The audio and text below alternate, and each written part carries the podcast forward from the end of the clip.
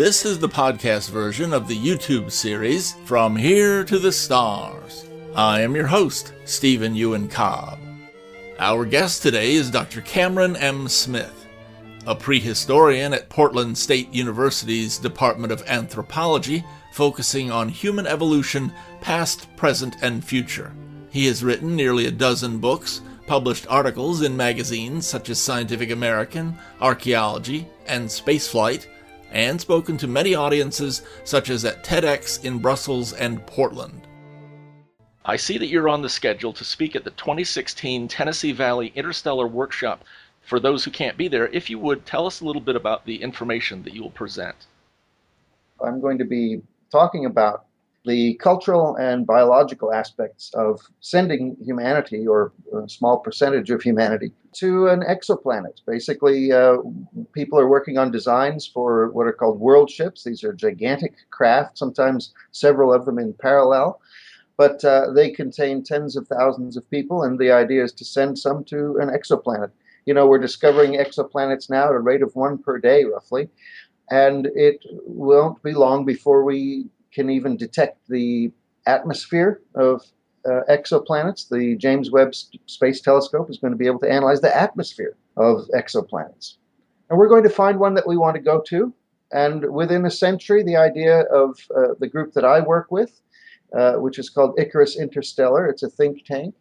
Uh, the idea is at the end of the century, give humanity the option to travel at near light speeds and reach exoplanets. And so I study the the human aspect, the population uh, uh, issues, the, the, genetic issues, and also the cultural change through time. I'm curious, are some of the challenges of living an extended life in space specific to space, or is it mostly the maybe a small community or isolation from the rest of humanity? Oh, that's a great question because really many of the conditions of life are going to be very much like they are here on Earth. And uh, oftentimes we think of space settlement or, or sending people on one of these craft. And we think it's a very strange environment, uh, you know, vacuum or, or, or uh, no gravity or something like that. But no, we of course we have to have an atmosphere, so we'll have a breathable gas at roughly or, or something similar to Earth pressure. Um, and we will achieve the effect of gravitation by rotating the craft so that you, uh, everybody's seen this, for example, in in 2001, the movie, you see the rotating spacecraft uh, and people have gravity. The, the reason that we need to have these essentially normal conditions for humans is that, generally speaking, evolutionary systems don't take major radical changes uh, that occur very quickly very well. So really, we'll make an environment uh, that is much like the surface of the Earth, much like what humanity has experienced for uh, thousands of years, and we'll essentially send that little bubble of Earth conditions to one of these interstellar uh, or one of these exoplanets. So yes, what I'm looking at over some centuries, I'm looking at the, the genetic and the cultural change. Um, and yes, a lot of my studies have to do with, well, what what has that world been like, or what has what has uh, transpired over several centuries, in smallish sort of village uh, or town sort of populations. Is this somewhat like the people that have to live for extended periods of time in a submarine? Well, the idea used to be that that it would be like a submarine, and that you would send a tiny uh, group of people. There would be explorers, uh, almost like a military craft, high discipline, and all of this. But over centuries, um, that sort of structure doesn't, uh, I don't think that structure will work. Um, even, for example, if we look at the Antarctic and we send crews of people down there to the Antarctic, they can go, you know, four or five seasons before they really say, I need to get home. I need to have normal conditions of life. And that means a house and, a, and, a, and, and fresh water and neighbors and different people to talk to, the ability to move around, that kind of thing. So I, I'm thinking really the my better analogy rather than a submarine is a, a village. Uh, you know, any town USA, May, Mayberry, uh, where you have um, you know five, ten thousand people, and um, it's large. These these the, the, technology now is coming along. People are learning uh, how to manufacture in space, so it can be a large village-sized craft uh, with thousands of people, and and they have homes, and they don't live in barracks. They live in in houses, homes, uh, uh, and they go about daily life just like we do here. If they have kids, the kids go to school. They get up. The, the adults they go and do their work. They might work in the maintenance. They might. Most of them will be farmers because they have to keep the uh, the regenerable food and oxygen supply, which is going to be plants, uh, running.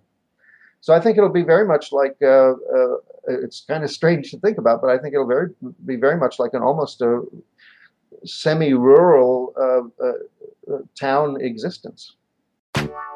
Do you have an idea for a podcast or a video series, but don't have the means to produce and edit it? Or are you simply looking for someone to produce and master your podcast or video series? Well, look no further. The team at Videos, Vocals, and Adventures can help fulfill all your needs for your video and podcast series. Visit videosvocalsandadventures.com today and find their contact information page for affordable pricing offers to get your next project started. You can also find previous series they have sponsored to get a better idea of what they do and how they can help. Video Vocals and Adventures produces this podcast and video series, From Here to the Stars. VideosVocalsAndAdventures.com. That's VideosVocalsAndAdventures.com. Visit them today.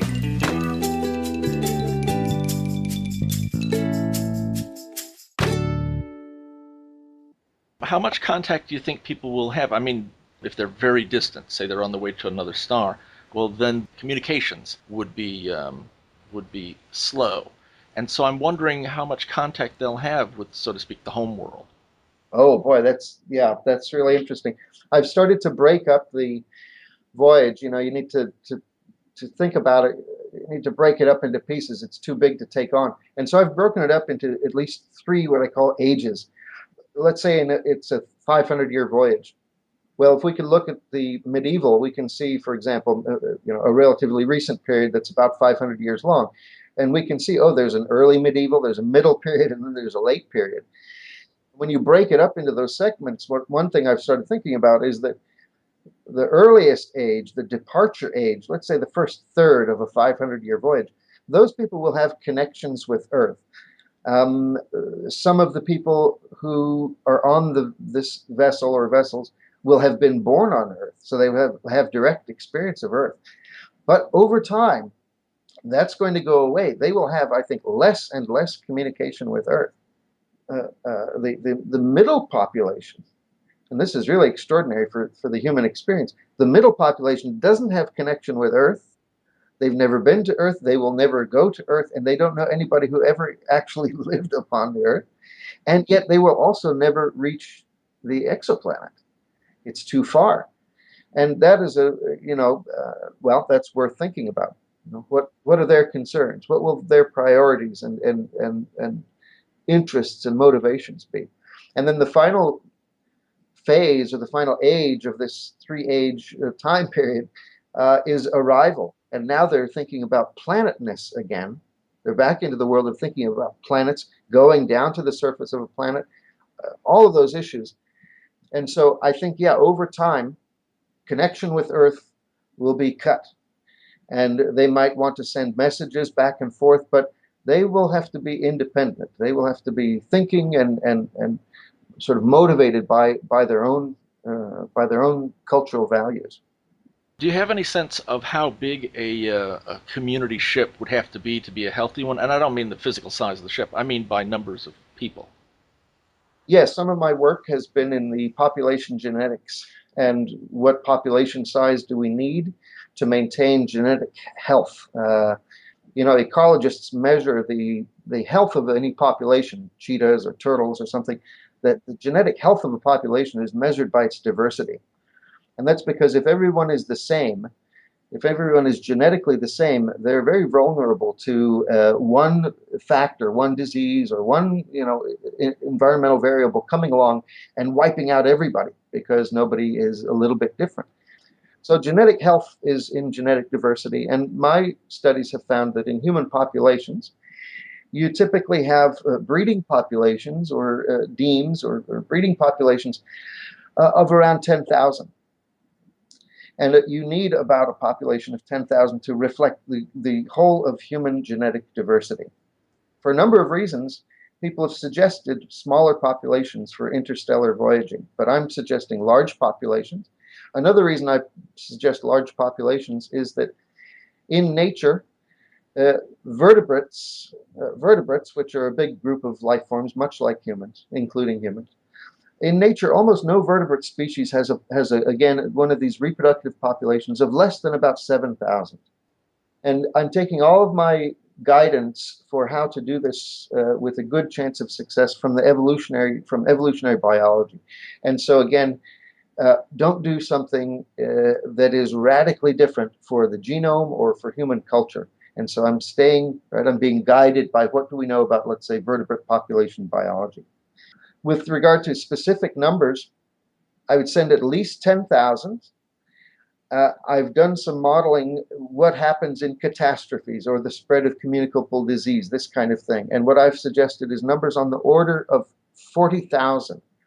So imagine four ships, each flying in parallel. Maybe they are just hundreds of kilometers from another. They're all they're tightly packed, although they're not connected by tubes or anything. Uh, this is just one of many configurations, but each one of these 10,000 people aboard a village. Now you have 40,000 people. One of the reasons for this is that this uh, lets you arrive at an exoplanet with a population that's large enough that if you have a catastrophe, you still have enough people to be genetically viable.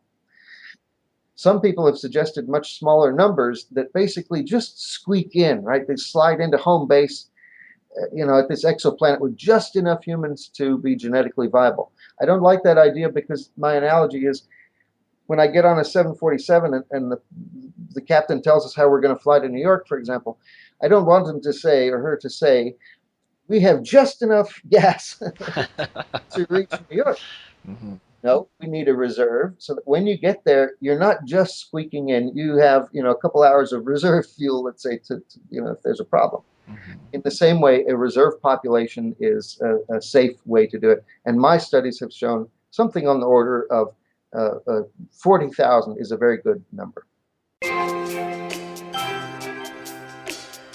Are you a fan of space and traveling from planet to planet? Great! If you would like to get your company advertised on our podcast and video series, you can reach out to us by emailing us media at irg.space. The Interstellar Research Group has many sponsor benefits ranging from lunar to intergalactic. Be sure to mention that you would like to get your company promoted in the From Here to the Stars podcast and video series. That email address is media at irg.space. Media at irg.space. And be sure to check out our website, irg.space, for more information. Thank you and have a stellar day.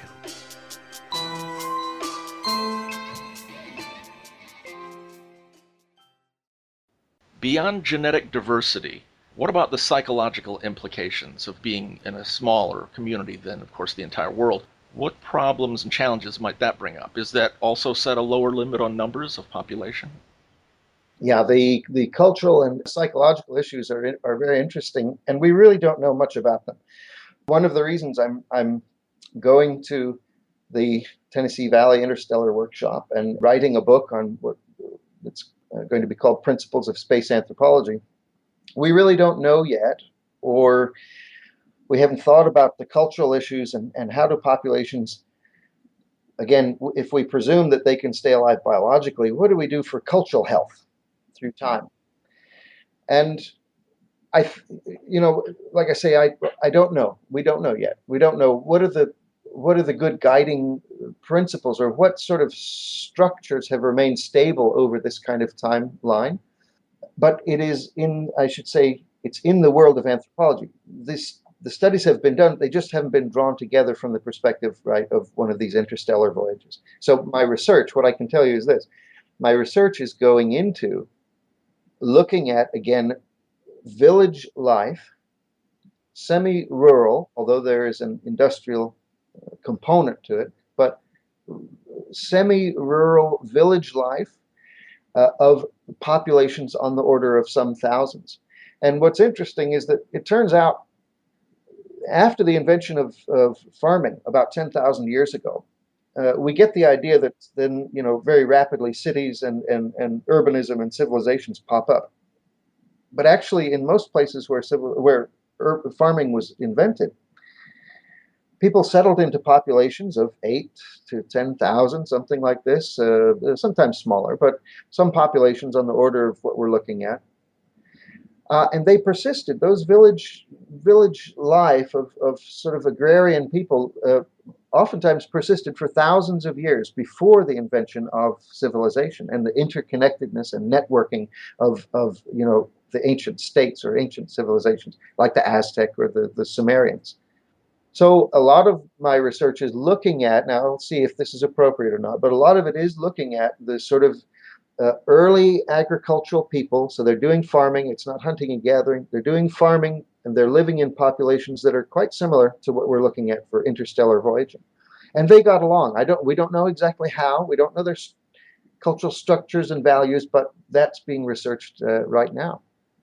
Your work in building cheaper, simpler spacesuits has gotten a good bit of attention. If you would, tell us about your ideas for spacesuits. My idea with uh, trying to build a, a simpler, lighter, uh, cheaper uh, spacesuits is simply that um, what we use today, uh, the suits that we use today, uh, they cost fifty odd thousand dollars, and one of the barriers to space exploration is cost. And my objective has been to get it down to uh, a one thousand dollar spacesuit. And our tests so far have shown that uh, underwater, in altitude chambers, in cold chambers, uh, and flying in helicopters, for example, to high altitudes, uh, is showing that we're at roughly the Gemini or early Apollo spacesuit technology level. So I'm just trying to put in one little practical part of, of space exploration uh, in addition to my studies, for example, in genetics and, and population biology. Well, thank you, Doctor. I sure appreciate you taking time for the interview. Thanks, Stephen. That was Dr. Cameron M. Smith. This has been the podcast version of the YouTube series From Here to the Stars, which is created by